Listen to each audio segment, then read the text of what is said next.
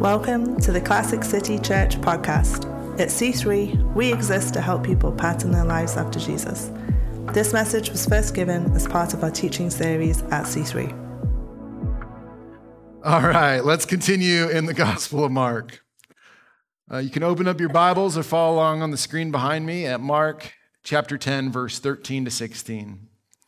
Picking up at verse 13 says, People were bringing little children to Jesus for him to place his hands on them. But the disciples rebuked them. When Jesus saw this, he was indignant. He said to them, Let the little children come to me, and do not hinder them, for the kingdom of God belongs to such as these. Truly, I tell you, anyone who will not receive the kingdom of God like a little child will never enter it. And he took the children in his arms, placed his hands on them, and bless them. Today's sermon title is called Handshakes, High Fives, and Hugs. From what I gather at Classic City Church, we're a hugging group, okay? If you do not like hugs, I'm sorry in advance. Like, it's probably gonna happen at some point. Just keep that in mind as we get in today's passage. For many, the Christmas season unlocks a childlike part of our hearts. Um, all of us have, I think, our favorite uh, Christmas movie. Um, there's Elf, there's the Santa Claus, obviously with Tim Allen, or as my son Joshua likes to call, the time when Santa Claus turns into a dad. Not the dad turns into a Santa Claus, but Santa Claus turns into a dad. There we go. And then there's my favorite Christmas movie, Die Hard. It's a Christmas movie. It's legit, okay? It might be magical for Santa Claus to come down a chimney, but it's also magical for John McClane to go squeeze in through an air vent. Okay?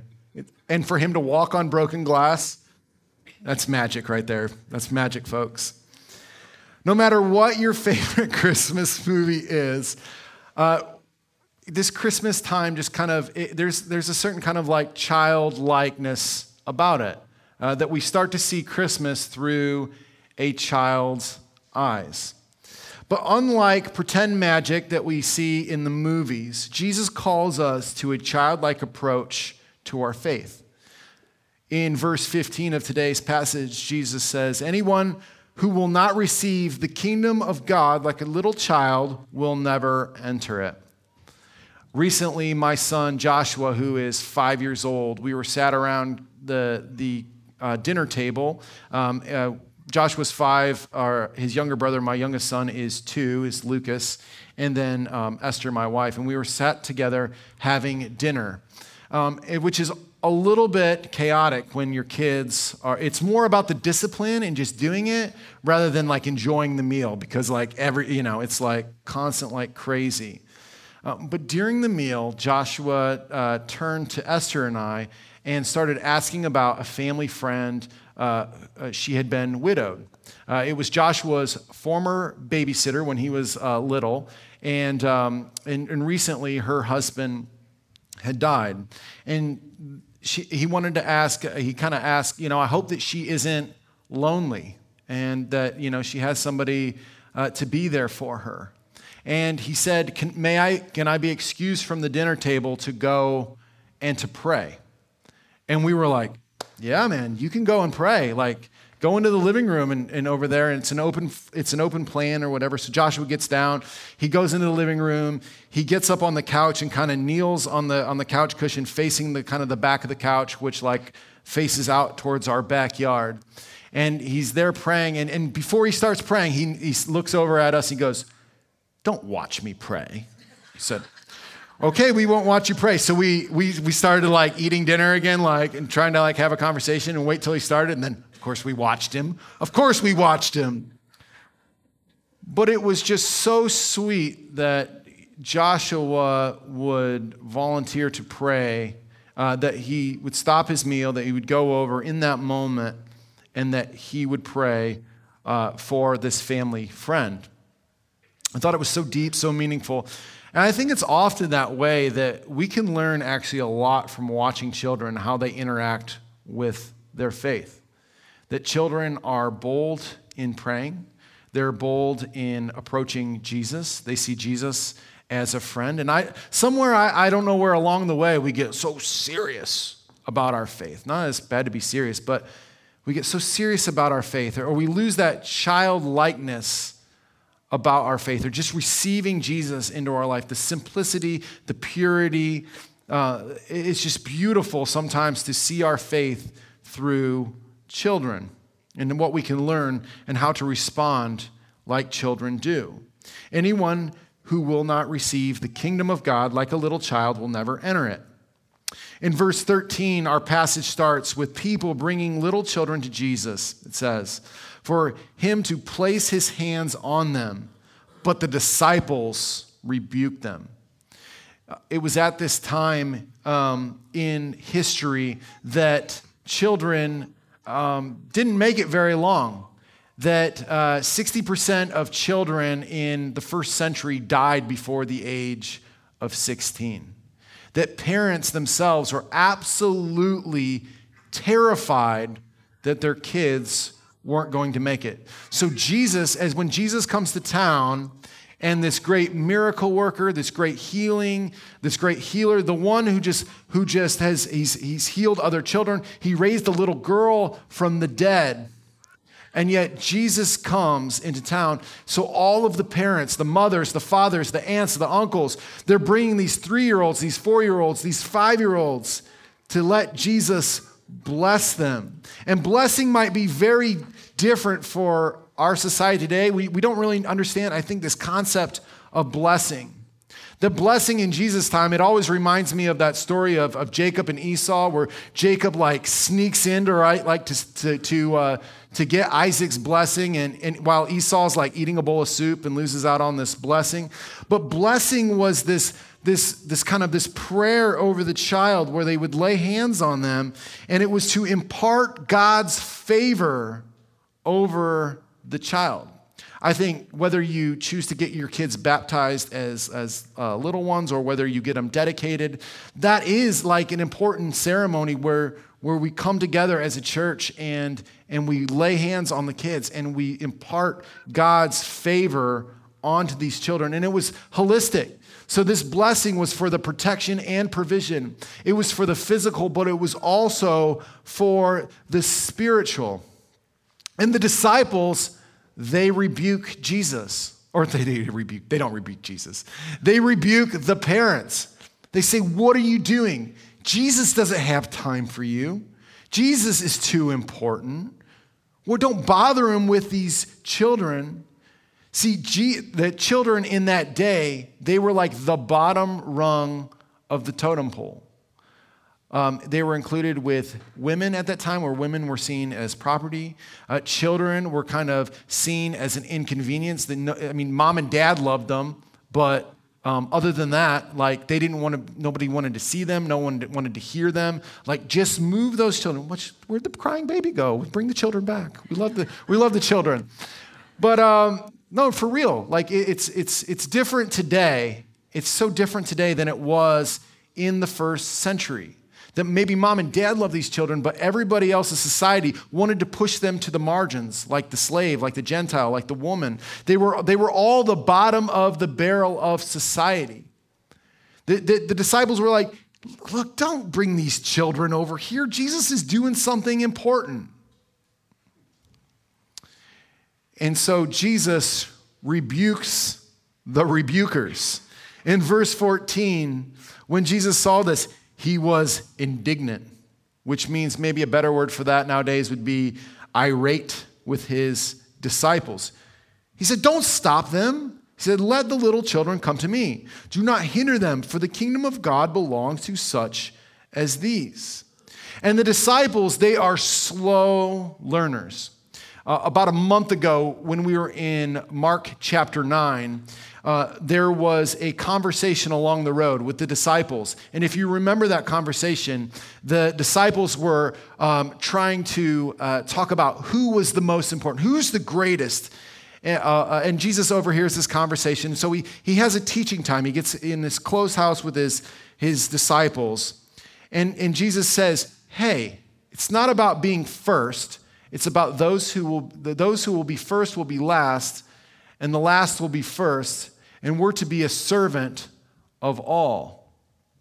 And Jesus at that time, he took a child. He, he, uh, he took the child, put, it on it, put the child on his knee, and he hugged the child. And this is what we found in Mark chapter 9. I just kind of want to review this. Jesus said, Whoever welcomes one of these little children in my name welcomes me. And whoever welcomes me does not welcome me, but, but the one who sent me. So, what we see here is that Jesus is actually putting into practice his teaching that children for Jesus is important. And the disciples, they didn't get this. They're saying, okay, well, Jesus taught this. Okay, whatever. Yeah, yeah, yeah, yeah, yeah. We're, we want to make Jesus our important king. We want to make Jesus our important earthly king. Right? He's going to drive out the Romans. He's going to do this and this and this. And Jesus is saying, no, I'm not going to do it like that. Let these little children come to me. They matter to me. And Jesus says, uh, in this passage, he says, The kingdom of God belongs to such as these. Who are these such as these?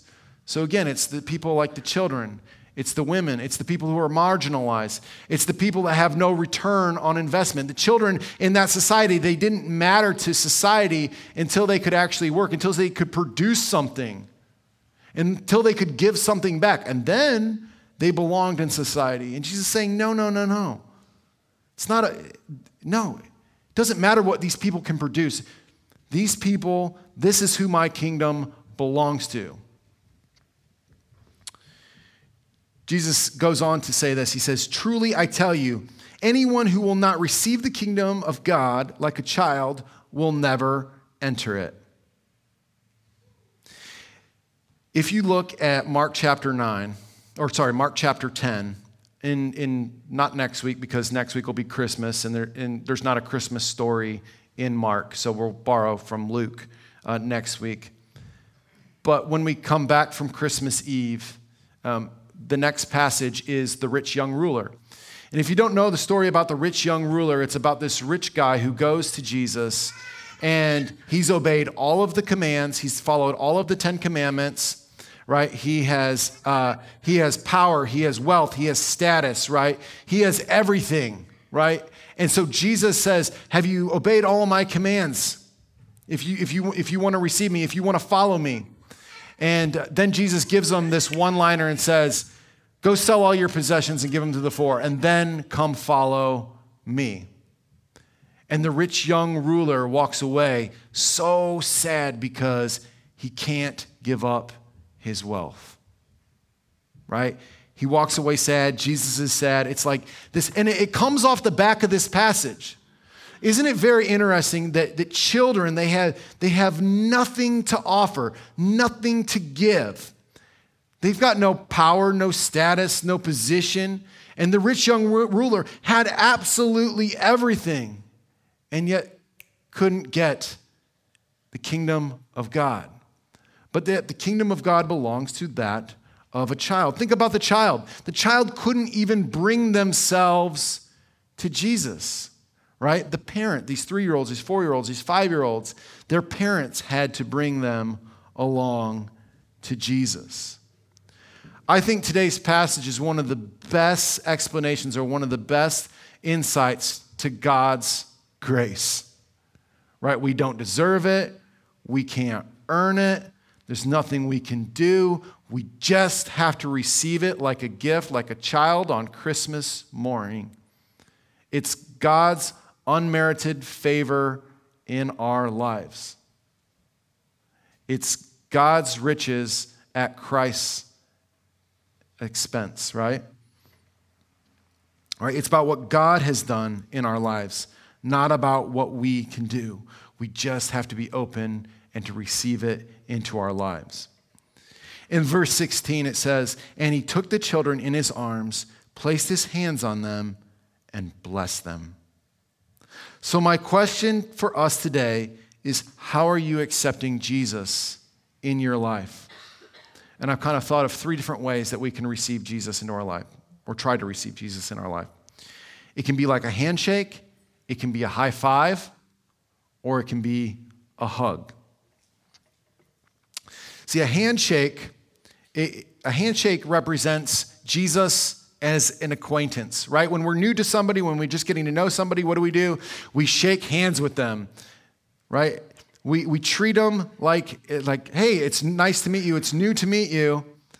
And but it's not an intimate, it's not a close relationship. We're not treating them necessarily like family. And maybe you feel like God has let you down in a certain situation, or maybe you had a chapter of your life where you've gone through something where you're like, you've just been through a really hard time. And so you want to stay a safe distance from Jesus. And so you're, you're happy to shake hands with Jesus, but you don't want to let Jesus just get too close to you. Maybe it's for a self preservation reason. Maybe you feel like Jesus will let you down.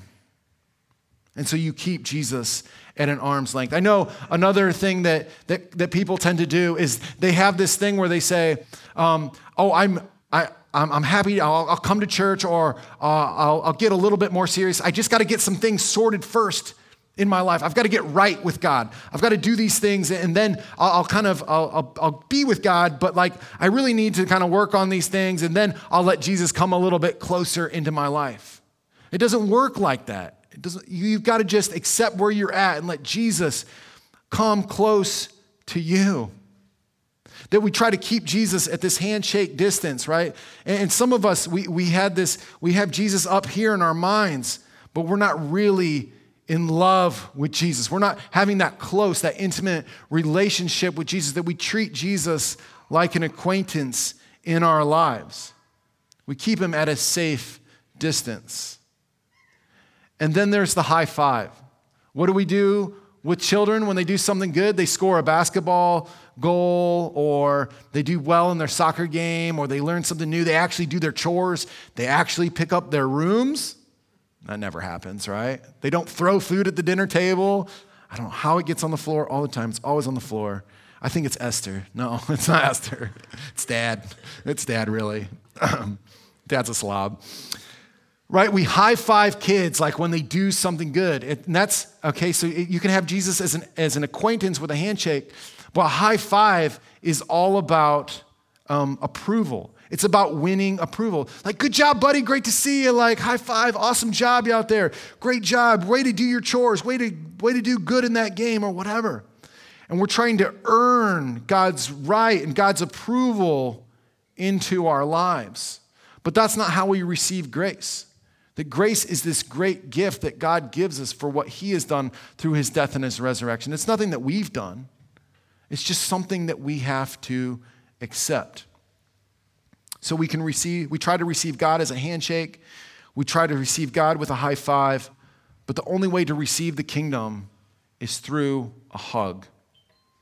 The only way that we can receive Jesus is by letting Him scoop us up where we're at, putting Him on, letting us sit on His knee, and giving us a big hug. Is it any wonder that in um, in Luke's gospel, Jesus gives the story about the kingdom of God as in a son, a lost son who runs away. The, son, the story of the prodigal son, maybe you guys are familiar with that. It's a son who does everything wrong in the book, runs off, goes and does a bunch of wild living, does everything that's like possibly hurtful to his father, and yet returns home with his tail between his legs, sorry, remorseful. But what does the father do? The father comes out, scoops up his lost son, and gives him a big hug. Throws a party for his son before because his son was once lost, but now he was found. He thought he was dead, but he is alive. And what does the father do? The son hasn't done anything. He doesn't deserve a high five. It's not a handshake, it's a hug.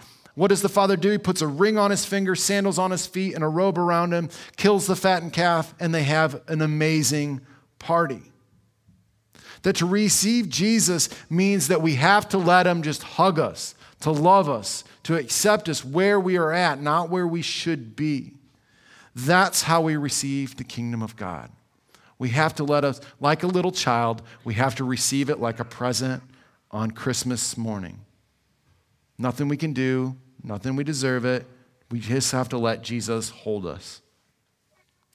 But it's not only just about how we receive the kingdom of God, but it's also how we share the kingdom of God with others. So, my second question for us today is Are you ready to embrace those who Jesus embraced? I think sometimes we try to shake hands with people, that we keep people at a safe distance from us. Well, they're not like us, so I mean, I'm glad they came to church, but I know, do we really want them to be part of the, our church? Or sometimes we do mission in the name of service projects, where we do something good for somebody else. We do somebody's landscaping, we spread a bit of mulch, but we don't really get to know anybody. And I think often it's this kind of handshake distance where it's this thing that we can do to make us feel good about ourselves. And yeah, we are doing something really, really good, but we don't have to get really un- we don't have to get uncomfortable and get close to really people's lives to really get to know them and you know know like the stuff that's going on in their lives. And so you know we we can just kind of keep them at a distance and we can do some of these really good things. But i don't know i don't know if i really want to hug these people like this. That's a bit much. And so we can handshake people and welcome them to church or we can give them a hug and welcome them as family. See, I think service, service kind of these um, things like, um, you know, service projects and things like that, they're, they're, they're fine to do. But it really, if it doesn't go any deeper than that, it's really, it's, it's surface level kingdom work. If you think about the Christmas story, you know, Jesus didn't say, oh, well, I just, from heaven, I'll just forgive your sins down there. You guys, you guys are all right? You guys good? Okay, I'll forgive you. I mean, God can do anything, right? But what did Jesus do? Jesus left his place of honor, walked among the people, joined us in the mess of our world, and gave his life on the cross for you and for me. That the message version in John says that, that Jesus moved into the neighborhood. Are we willing to get that close to people? Or do we leave them at a handshake distance? Or are we just wanting to high five people into our church? Well, yeah, you can come and be along to my club as long as you, you know, drop off your money over there and you serve coffee on a Sunday or you help out with the kids' church. But if you're going to be a part of this church, we're going to put you to work. So as long as you have something to offer here, we've got a spot for you. Do we handshake people do we high five people or are we hugging people to become a family together? Take time to share a meal or a coffee with somebody. Not just invite people to church, but inviting people into our homes and into our lives. Because the truth is, hurting and lost people in our world don't need a superficial club to join, they need a church family to come home to. That no matter how far away they've wandered or how far away they've run, that this church welcomes them with open arms and says, You are loved, you matter, you belong here. At this time, I'd love to invite uh, Roy back up. We're going to share in a time of communion together during our last song. And just as a reminder, uh, friendly reminder that we, um, as you come up, there'll be a line on this side. You just feel as during the last song, as you feel ready, uh, just come up on your own, and uh, you can take the bread, and then you're going to dip it into the juice. Okay, if you eat it, you will get another piece of bread there's lots of grace. You get another, get another, you get another wafer, and you can have a retry. Okay, um, but then just uh, yeah, dip it into the juice, um, and uh, that's the way you can come up during um, when you feel led uh, during our last song. But you know, this is a meal that we celebrate where we come together as family. Yeah, we take it as individuals, but we take it together as family. And if you are new to this church, um, on, and you are a follower of Jesus, if you are from a different denomination or background, if you are a follower of Jesus, if you believe in Jesus Christ, you are more than welcome to come and join in this meal with us. I'm going to read out the words of Jesus now, and then I'll ask um, our communion assistants to come forward. On the night in which Jesus was betrayed, our Lord took bread, gave thanks, and broke it, and gave it to his disciples, saying, Take and eat. This is my body given for you. Do this in remembrance of me. Again, after supper, he took the cup. He gave thanks and gave it for all to drink, saying, This cup is the new covenant in my blood, shed for you and for all people for the forgiveness of sins. Do this in remembrance of me. And as you come forward this morning, just receive Jesus. Receive him like a child, not with a handshake, not with a high five or a fist pump, but as a big hug, because that's how much Jesus loves you. Please stand with me. I'm going to pray for us, and then Roy will lead us in our last song. Jesus, I pray that you would help us to receive you just afresh in our lives, God. Lord, I pray that no matter where we're at, God, Lord, I pray that we would receive you in your kingdom like a child. Lord, help us to have that childlike faith that all things are possible with you. Lord, I pray that Jesus, this season, Lord, we just embrace you. Lord, that we turn to you. Lord, that even though you stand at the door and knock, Lord, I pray that our hearts would be fully open to receive what you have for us. We thank you for your love. We thank you for forgiveness. We thank you for your grace. We pray these things in Jesus' name. Amen. We hope that this message helps you to grow in a relationship with Jesus. Connect with us at classiccitychurch.org.